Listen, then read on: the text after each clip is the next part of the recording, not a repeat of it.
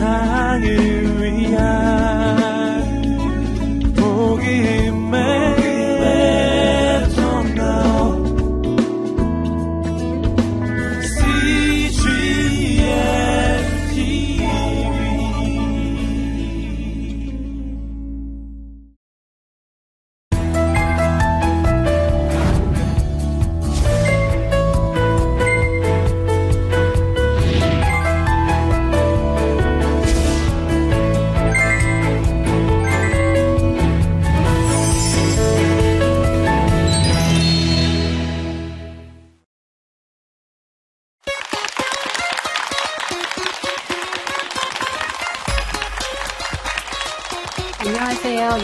이효진입니다. 어, 하나님께 영광 돌릴 수 있는 귀한 자리에 초대해 주셔서 감사합니다.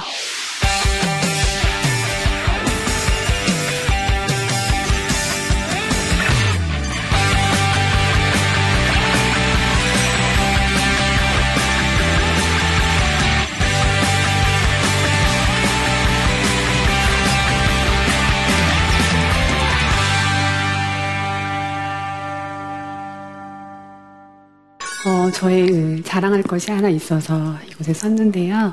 어, 제가 뭐 어떤 학벌이나 사회적인 지위나 저의 어떤 잘난 것을 자랑하려고 한 것이 아니라 음, 여러분 눈에 다 잘 보이는 제 얼굴을 자랑하기 위해서 이곳에 썼는데요.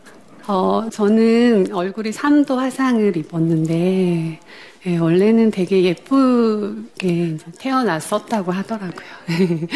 제가 얼마 전에 그 모 건설사에 업무차 미팅하러 가서 화장실에서 메이크업을 고치고 있는데 그 청소하시는 아주머니께서 저를 보시더니 어, 진짜 예쁘게 생긴 얼굴인데 너무 아깝다면서 막 그러더라고요. 근데 제가 그 말을 들어오면서 어르신들한테 제일 많이 들었던 말이고, 어, 또 아이들한테 제일 많이 들었던 말은 좀 파충류 같다, 귀신 같다.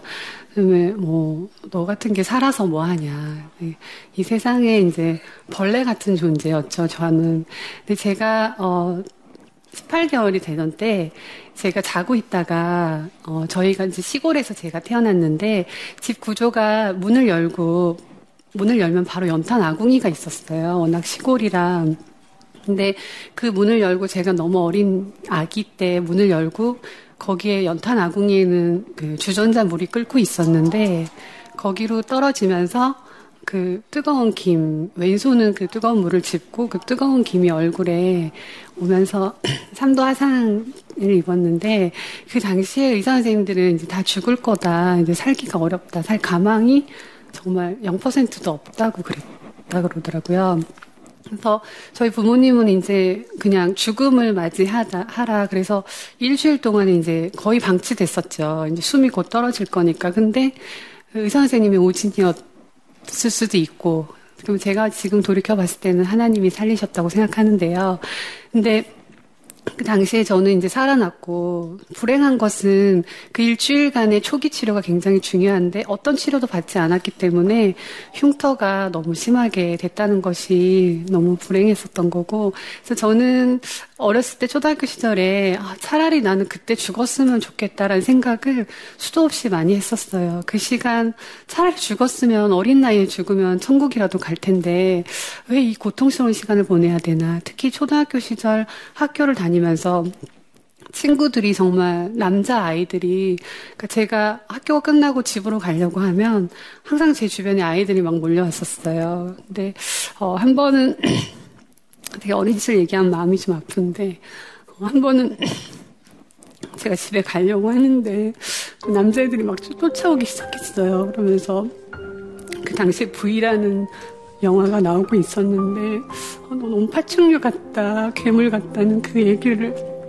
저를 향해서 하는데 그 당시에 초등학생이었는데도 불구하고 자살을 생각하게 되더라고요. 그래서 아, 정말 죽고 싶다. 그런 생각이 제 안에 가득했고, 그 초등학생이지만 너무 어린 나이지만 어떻게 살아야 될지가 너무 막막했던 그 너무나 암울했던 제 저의 40년의 인생 가운데 어, 돌이켜봤을 때 가장 고통스러운 시간이었던 것 같아요. 지금 그 시절로 돌아가다 가라고 해도 어, 제가 극복하기에 너무 어려운 시절이 아니었나 그런 생각이 들고요.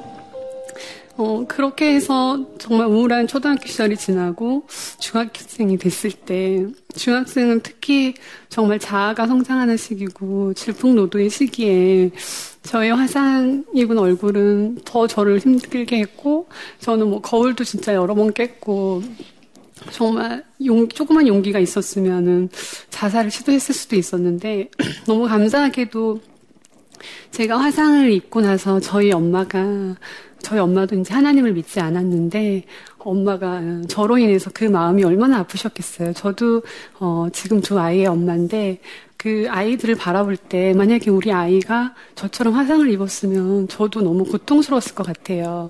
근데 저희 엄마가 그 나중에 저희 엄마가 쓴 편지를 보면은 제가 화상을 입고 나서 단 하루도 죽을 생각을 하지 않은 적이 없었다고 심지어는 저한테 어렸을 때 효진아 같이 죽자 뭐 이런 얘기도 많이 하셨대요. 저는 기억이 안 나는데 근데 그랬던 어린 시절 가운데 엄마가 제가 화상 입은 걸 계기로 해서 그 고통스러운 마음을 어떻게 할 수가 없었기 때문에 지인의 이제 소개로 교회를 다니게 돼요. 근데 너무 가난한 10년 가운데 정말 심령이 가난한 자는 복이 있고 애통한 자는 복이 있다고 하셨는데 저희 엄마의 그 가난하고 애통한 그 심정 가운데 하나님께서 찾아오신 것 같아요. 그래서 저희 엄마는 그 당시 하나님을 만나게 됐고, 어, 저도 같이 만났으면 참 좋았을 텐데, 저는 하나님이 참 원망스러웠어요. 왜냐하면 나를 다칠 때 지켜주시지 않은 하나님이 너무 밉더라고요. 그래서 초등학교 시절에도 교회는 다녔지만 하나님을 향한 믿음과 신뢰가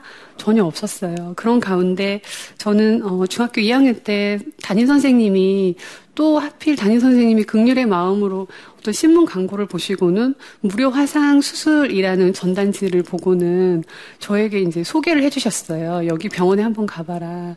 그래서 이제 저는 중학교 2학년이었는데 너무 기쁜 마음으로 당장 그 병원에 갔죠. 서울에 있는 되게 큰 병원이었어요.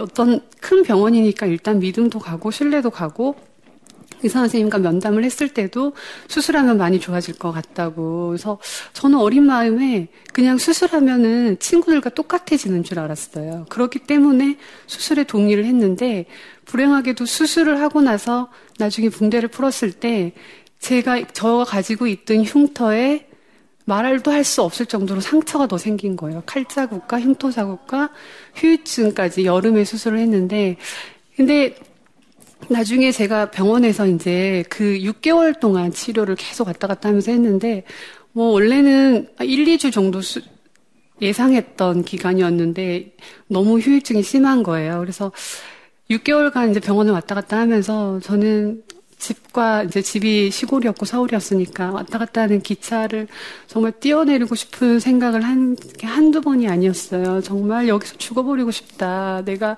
이 얼굴로 어떻게 살아야 되나. 더군다나 그 6개월간 있으면서 수술 방법이 다른 거예요. 저처럼 신문 광고를 본 보고 온 환자들과 그냥 입원한 환자들이 수술 방법이 달라요. 결과도 다르고. 그래서 제가 그걸 보면서 저희의 이제 약간 저소득층과 소외계층을 상대로 실험을 했다라는 생각 지울 수가 없고 그건 100% 확실하고 제가 지금에서야 그걸 파헤치고 싶은 마음은 없지만 그 당시 시절에 그랬었어요. 그래서 제가 그 당시 중학교 2학년 때 자살을 할까 앞으로 어떻게 살아야 되나의 삶의 기로에서 음 당시에 저는 정말 엄마의 사랑이 아니었으면 벌써 이 세상 사람이 아니었을 텐데 정말 엄마의 사랑과 보살핌으로 어, 다시 한번 살아야겠다 그렇게 생각하고 의사의 꿈을 갖게 돼요. 그러니까 의사의 꿈을 갖게 된 것도 너무 의사들한테 많이 당하니까 어떤 복수심과 내가 성공해서 나 스스로 방법을 찾아야겠다라는 그런 마음으로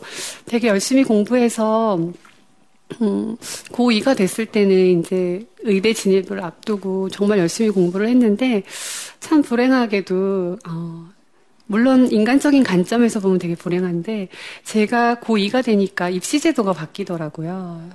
학력고사에서 수능 세대로 바뀌었는데 제가 그 기초가 좀 없는 상태에서 공부를 너무 그냥 무, 무식하게 이렇게 암기식으로 하다 보니까 어, 성적이 수능으로 바뀌면서 한 중간으로 떨어졌어요. 의대는 이제 꿈에도 못 꾸는. 그 당시에는 제가 되게 하나님을 원망했어요. 왜 하나님 나를 도와주지 않냐고.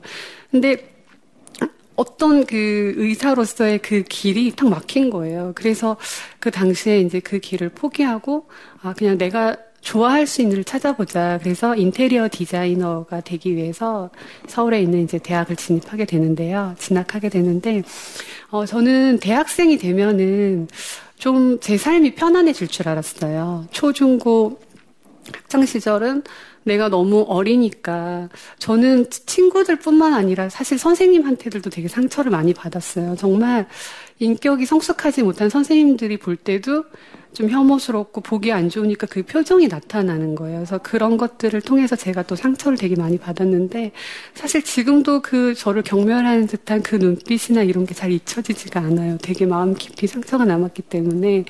근데 대학교가 대학생이 되면 좀 좋아지지 않을까 했는데 대학생이 되고 나서 이제 저는 어, 제 삶을 더 이상 견, 그 무게를 견딜 수 없어서 어, 자살을 시도할 수밖에 없는데 더 이상 대학생이 됐을 때는 아무도 어른들이 누가 여러분 같은 어른들이 누가 저한테 와서 너 얼굴이 왜 그러니 뭐 이렇게 하는 사람 없잖아요.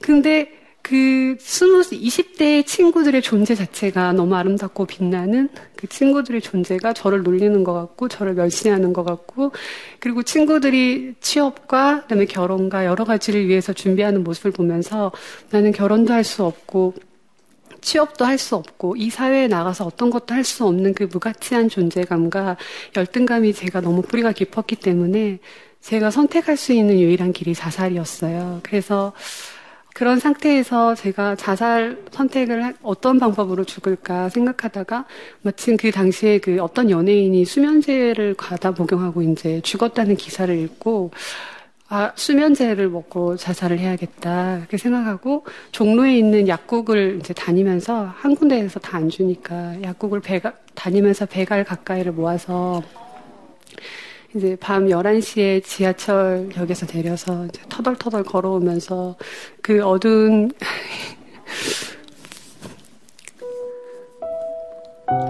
네, 밤 11시니까 굉장히 어두웠겠죠. 그 어두운 길을 어, 지하철에서 집까지 걸어가면서 이렇게 끝날 인생인데 왜 여기까지 굳이 왔을까? 차라리 더 빨리 끝냈으면 좋았을 것을. 근데 그 당시에 음, 제가 이제 자살에 대해서 잠깐 얘기하자면 저는 물론 하나님께서 정말 살리셨기 때문에 제가 수면제 배가를 먹었지만 어, 동생이 발견하고 위세착을 하면서 살아났어요.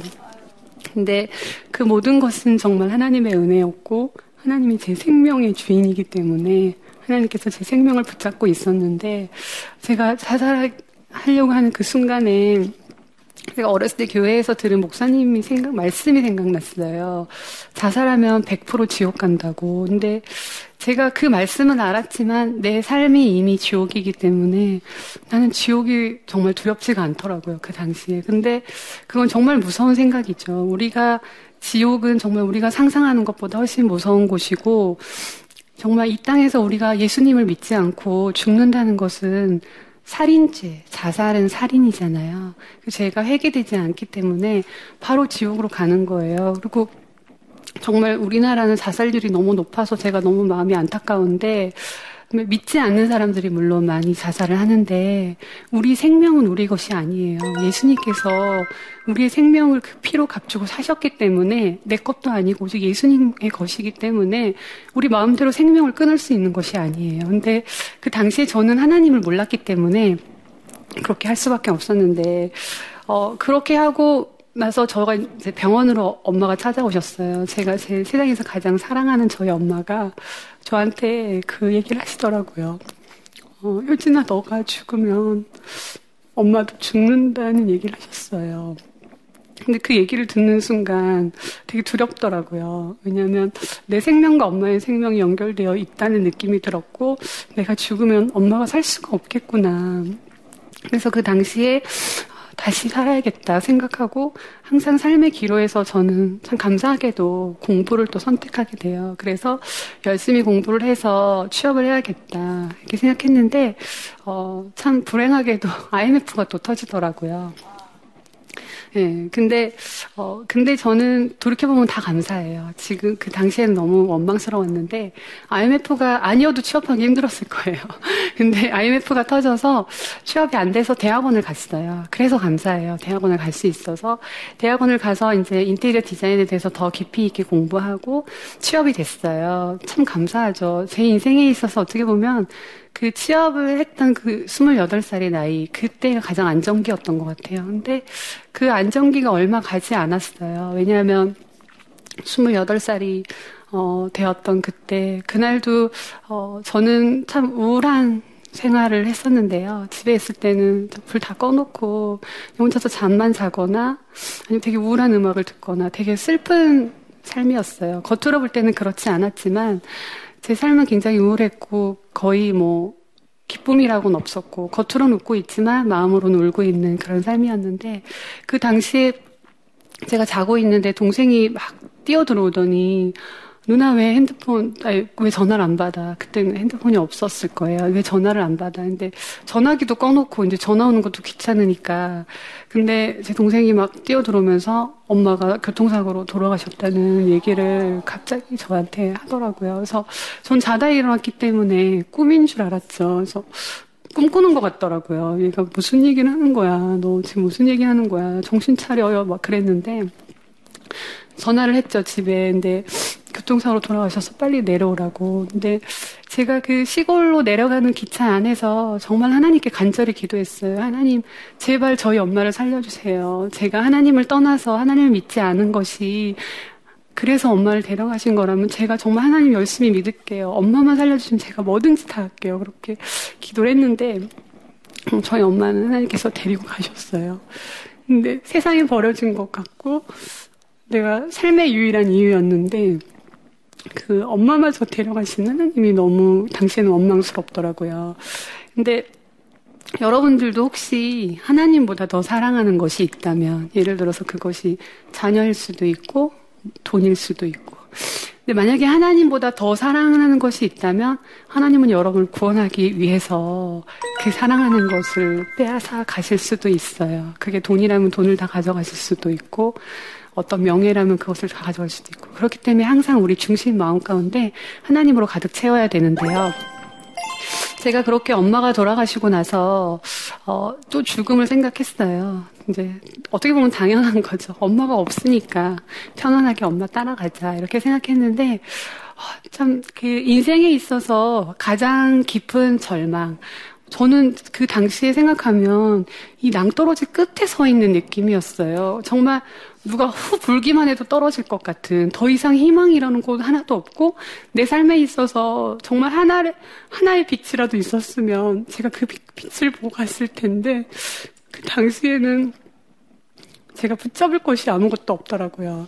근데 어떻게 보면 내가 더 이상 의지할 곳이 없고 내 인생의 가장 깊은 고난과 절망과 슬픈 그 순간이 어떻게 보면 하나님의 타이밍이고 하나님이 우리에게 올 수 있는 어떻게 보면 가장 축복된 시간인 것 같아요. 어떻게 보면은 인간적으로 세상적인 사람들은 너무나 불행한 일이고 너무 슬픈 일이고 가장 절망스러운 일이라고 생각할 수 있겠지만 제 인생에 있어서 저희 엄마가 돌아가시고 제가 화상을 입고 삶의 기로에 섰을 때 하나님께서 제 손을 내 하나님께서 손을 내밀었을 때 그 손을 잡을 수밖에 없는 그 마음의 상태가 됐었는데 그 당시에 어, 엄마 돌아가시고 이제 죽음을 생각하는 그 시간 저희 사모님께서 그 예배를 드리러 오셨어요. 엄마가 돌아가셨으니까 가정에 이제 예배를 드리는 가운데 어, 엄마의 마지막 기도 제목을 말씀하시더라고요. 저희 엄마가 매주 구역 예배마다 기도 제목이 있었는데 효진이가 하나님을 믿는 것이 엄마의 정말 소원이었대요. 제가 얼마나 와, 마음이 완악하고 그랬으면 저희 오빠도 목사님이고 저희 엄마도 정말 독실한 크리스찬인데 그렇게 복음을 전하고 하나님을 전해도 제가 다 거절했어요. 제 마음 도저히 받아들일 수가 없었어요. 근데 그 말씀을 딱 듣는 순간 내가 사랑하는 엄마의 마지막 유언을 들어드려야겠다. 그렇게 생각하고 제가 다시 어, 하나님께로 처음으로 이제 돌아가게, 제 마음으로, 진심으로 하나님께로 돌아가게 되는데요. 그렇게 마음을 먹고 예배를 드렸을 때 어, 예배 가운데 정말 하나님이 저를 안아주시는 것 같고 예배 찬양만 들어도 눈물이 나더라고요. 제 마음이 이미 심령이 너무 가난하고 심령이 너무 어, 애통한 마음이고 슬픔으로 가득했기 때문에 그 안에 하나님이 조급한 사랑을 부어주셔도 제 안에는 너무나 충만하게 그 사랑이 넘쳤고 정말 눈물 없이 예배를 드릴 수 없는 그 시간들이 있었어요. 그런 시간들 가운데 제가 어느 날 어, 정말 그 설교 가운데 너희는 먼저 그의 나라와 그의 의를 구하라. 그리하면 이 모든 것을 너희에게 더하시리라는 말씀을 들었어요. 마태복음 6장 33절.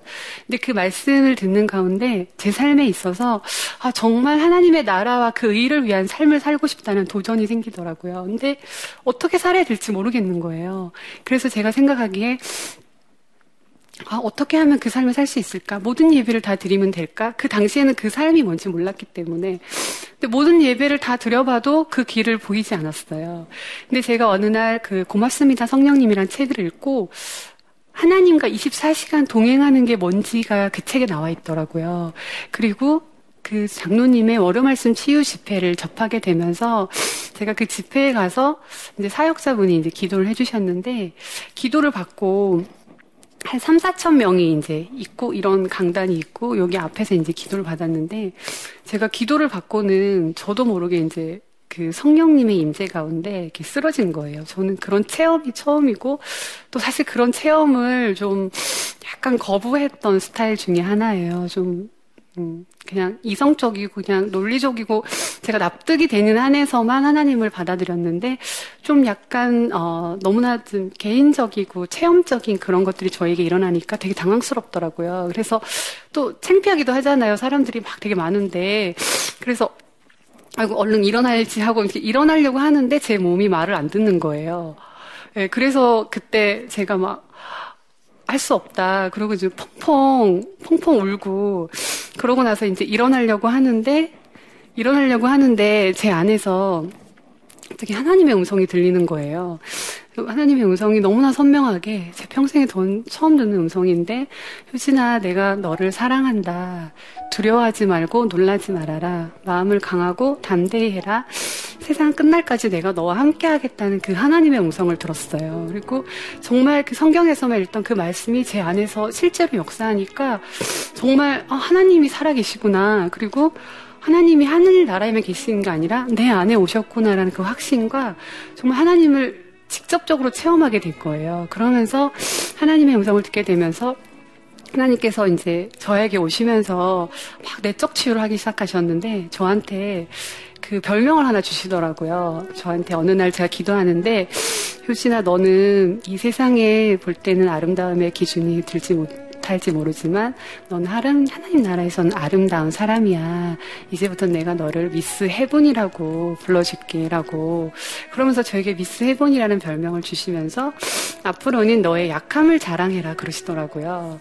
그래서 하나님 제가 약한 몸이라면 제 얼굴인데 어딜 가서 자랑해요? 그랬더니 너가 약할 때 너의 그리스도의 능력이 너를 통해서 나타나고 너가 더 강해질 것이다.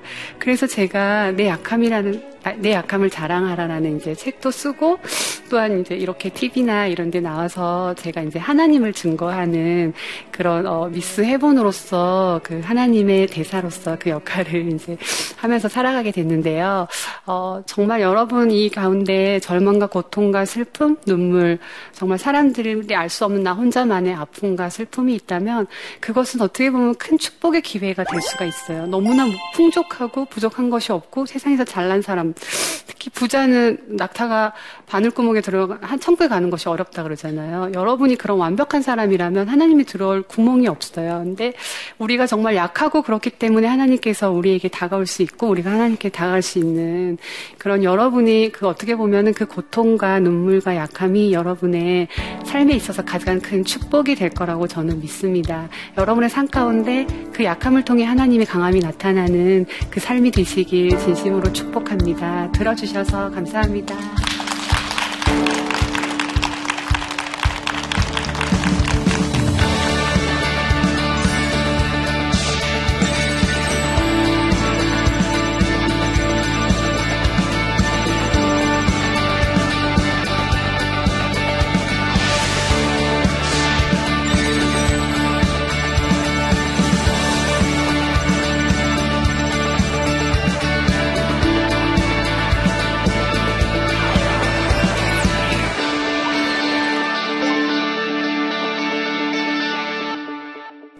궁금한 거 있으면 질문해 주시겠어요? 네, 질문해 주세요. 어, 계속해서 환란에 계속 마주치셨던 것 같은데 지금 믿는 사람들 가운데도 하나님의 임재하심을 체험하지 못한 사람들은 자신의 중심에 뭐 돈이나 자녀나 뭐 부모님을 두고 살아가고 있잖아요. 그쵸. 근데 믿는 사람들 가운데도 하나님을 중심에 세우기 위해서는 어떻게 다가가야 하는지 음. 삶을 어떻게 살아가야 음, 하는지에 음. 대해서 좀 알고 싶습니다. 네, 어, 제가 생각하기에는 저도 그런 Sunday Christian의 시절이 있었어요. 하나님을 만나도 100% 하나님을 사랑하지 않고 약간 걸쳐진 시간이 있었는데 그때 제가 했던 것은 어, 정말 내 목숨을 다해서 하나님을 만나는 거에 포커스를 뒀어요. 하나님을 정말로 만나면 100% 인격적으로 저처럼 만난다면 그 삶이 변할 수밖에 없고, 근데 그 하나님을 만나는 과정은 사람마다 다 달라요. 정말 그렇게 기도하면 좋을 것 같아요. 하나님, 정말 제가 하나님을 온전히 만나고 싶습니다. 그리고 제가 생명 다해 하나님을 사랑하기를 원합니다. 그런 기도를 들으면 하나님이 반드시 응답하시는데, 왜냐하면 하나님께서 성경에 나를 가까이 하는 자에게 내가 가까이 하겠다 그러셨거든요. 그 너희가 성령을 구하면 내가 성령을 너에게 부어주시겠다 그러셨어요. 제가 성령님을 구했기 때문에 하나님께서 각자의 처한 상황이 다르기 때문에 성령님을 우리에게 보내주세요. 보혜사 성령님. 그러니까 성령이 내 안에 오셔서 성령님께서 내 삶을 이끌어가는 그런 삶을 살 때는 흔들릴 수가 없죠. 더 이상 뒤돌아볼 수도 없고 세상 사랑하고 싶은 마음 눈꽃만큼도 없고 그렇게 변할 수밖에 없어요. 그러니까 어떻게 보면은 가장 포커스는 하나님을 100% 사랑하느냐 하지 않느냐인 것 같아요. 그렇게만 된다면 온전히 그 삶이 하나님께로 향할 수가 있죠. 네. 질문에 답이 됐나요? 네. 뭐 다른 분 혹시 더 질문 있으신가요? 네, 질문해 주세요. 우선 이야기 되게 잘 들었고요. 되게 공감이 됐던 게 아까 28세 때 되게 힘드셨다고 했잖아요. 네. 저도 지금 딱 그런 것 같아요. 아.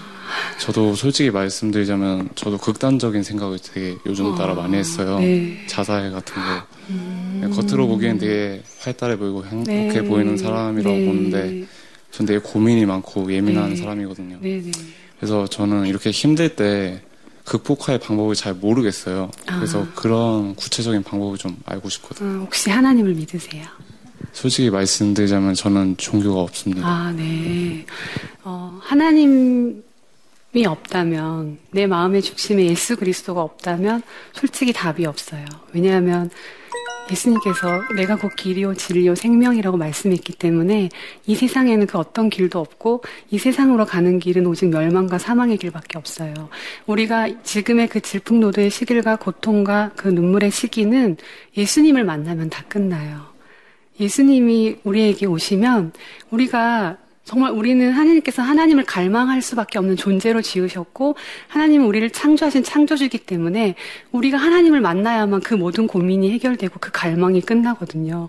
하나님으로 충만하게 채워져야만 형제님 안에 있는 갈등이나 고통과 슬픔이 끝나요. 어떤 세상적인 인문학적인 방법이나 사람들이 말하는 여러 가지 방법들, 노하우들 그거 순간적으로 3일은 갈 수 있지만 그것이 형제님의 길에 생명을 줄 수는 없어요. 근데 우리가 오직 예수 그리스도로 말미암아 구원을 받을 수 있기 때문에 제가 볼 때는 형제님은 예수님만 믿으면 그 삶을 이끌어 가실 것 같고 그다음에 하나님께서는 현재의 나의 모습, 형제 자매님의 모습을 보는 것이 아니라 하나님은 태초에 창조하시면서 형제님을 향한 꿈과 계획이 있으세요. 근데 그 계획을 하나님께 맡겨드리면 그때부터 하나님께서 이끌어 가실 거예요. 제가 사실 이번 강의에서 그것까지 준비해 왔는데 다 못해서 좀 아쉽네요. 네네.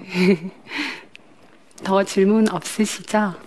어, 정말 두 분께서 너무 좋은 질문을 해주셨는데, 저는 여러분의 그 마음 가운데 있는 갈등과 고통, 그거는 제가 너무나 충분히 이해해요. 제가 평생 겪어왔던 거고 그것은 정말 그 고통을 가진 사람만이 알 수 있는 건데요. 사실은 그것이 너무나 큰 축복이라는 것을 여러분 잊지 마시고요. 그 약함과 나의 그 정말 사람들이 멸시하고 나를 벌레같이 여기는 그것들을 하나님 앞으로 가져갈 때 하나님께서는 그 한 사람을 보석같이 빚어갔을 거고 하나님께서 저를 쓰시는 것처럼 반드시 여러분을 하나님의 방법대로 쓰실 거라고 믿습니다. 여러분의 삶 가운데 그 예수 그리스도만이 기료 진료 생명 되시기를 간절히 바라면서 예, 강연 마치겠습니다. 들어주셔서 감사합니다.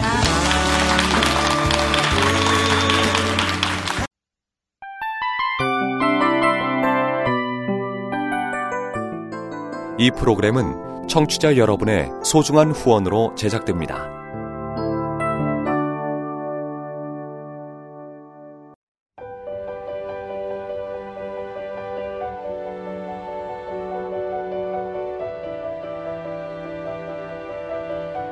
세상에는 수많은 교회들이 있지만 더 깊이 있는 말씀 강해를 찾기 위해 크기로만 교회를 선정하지 않습니다. 보다 좋은 영적 콘텐츠를 더 많이 나누기 위해 방송비를 받지 않습니다. 1년 365일 복음만 전하고 싶어서 우리는 광고를 하지 않습니다. 온누리의 복음을 땅끝까지